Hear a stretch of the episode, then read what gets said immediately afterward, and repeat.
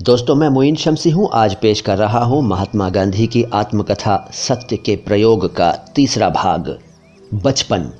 पोरबंदर से पिताजी राजस्थानिक कोर्ट के सदस्य बनकर राजकोट गए। उस समय मेरी उम्र लगभग सात साल की होगी। मुझे राजकोट की ग्रामशाला में भर्ती किया गया। इस शाला के दिन मुझे अच्छी तरह याद हैं। शिक्षकों के नाम धाम भी याद हैं।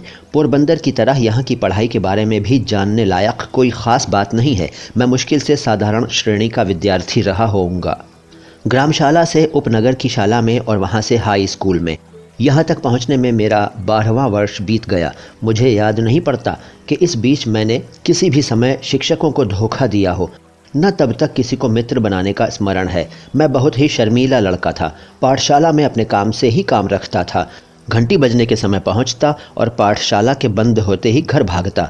भागना शब्द मैं जानबूझकर लिख रहा हूँ, क्योंकि किसी से बातें करना मुझे अच्छा न लगता था। साथ ही ये डर भी रहता था कि कोई मेरा मज़ाक उड़ाएगा तो?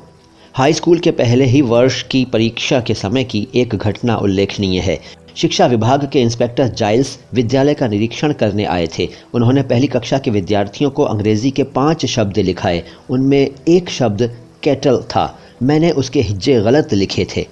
शिक्षक ने अपने बूट की नोक मार कर मुझे सावधान किया, लेकिन मैं क्यों सावधान होने लगा? मुझे ये ख्याल ही नहीं हो सका कि शिक्षक मुझे पास वाले लड़के की पट्टी देखकर हिज्जे सुधार लेने को कहते हैं।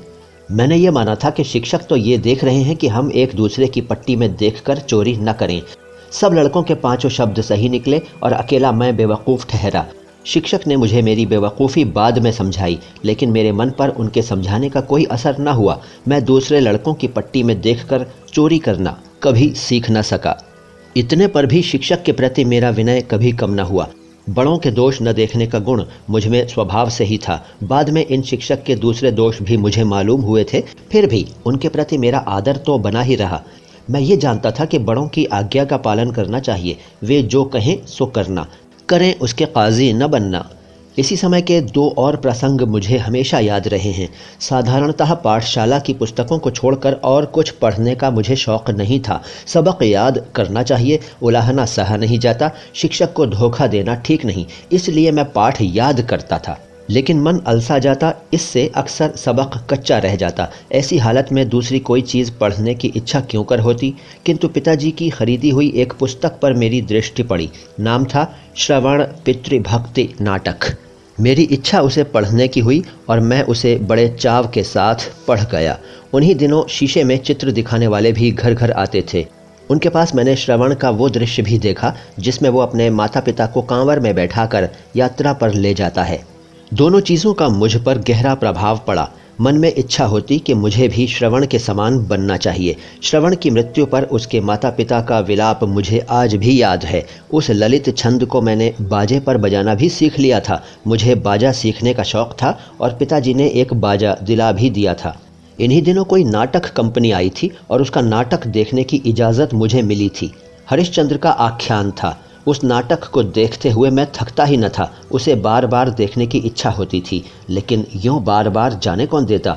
पर अपने मन में मैंने उस नाटक को सैकड़ों बार खेला होगा। मुझे हरिश्चंद्र के सपने आते। हरिश्चंद्र की तरह सत्यवादी सब क्यों नहीं होते? ये धुन बनी रहती। हरिश्चंद्र पर जैसी विपत्तियाँ पड़ी, वैसी विपत्तियों को भोगना और सत्य का पालन करना ही वास्तविक सत्य है। मैंने ये मान लिया था कि नाटक में जैसी लिखी हैं, वैसी ही विपत्तियाँ हरिश्चंद्र पर पड़ी होंगी। हरिश्चंद्र के दुख देखकर उनका स्मरण करके मैं खूब रोया हूँ। आज मेरी बुद्धि समझती है कि हरिश्चंद्र कोई ऐतिहासिक व्यक्ति नहीं था, फिर भी मेरे विचार में हरिश्चंद्र और श्रवण आज भी जीवित हैं। मैं मानता हूँ कि आज भी उन नाटकों को पढ़ूँ तो मेरी आँखों से आँसू बह निकलेंगे। दोस्तों, ये था महात्मा गांधी की आत्मकथा सत्य के प्रयोग का तीसरा भाग। अगला भाग अगली मुलाकात में। धन्यवाद।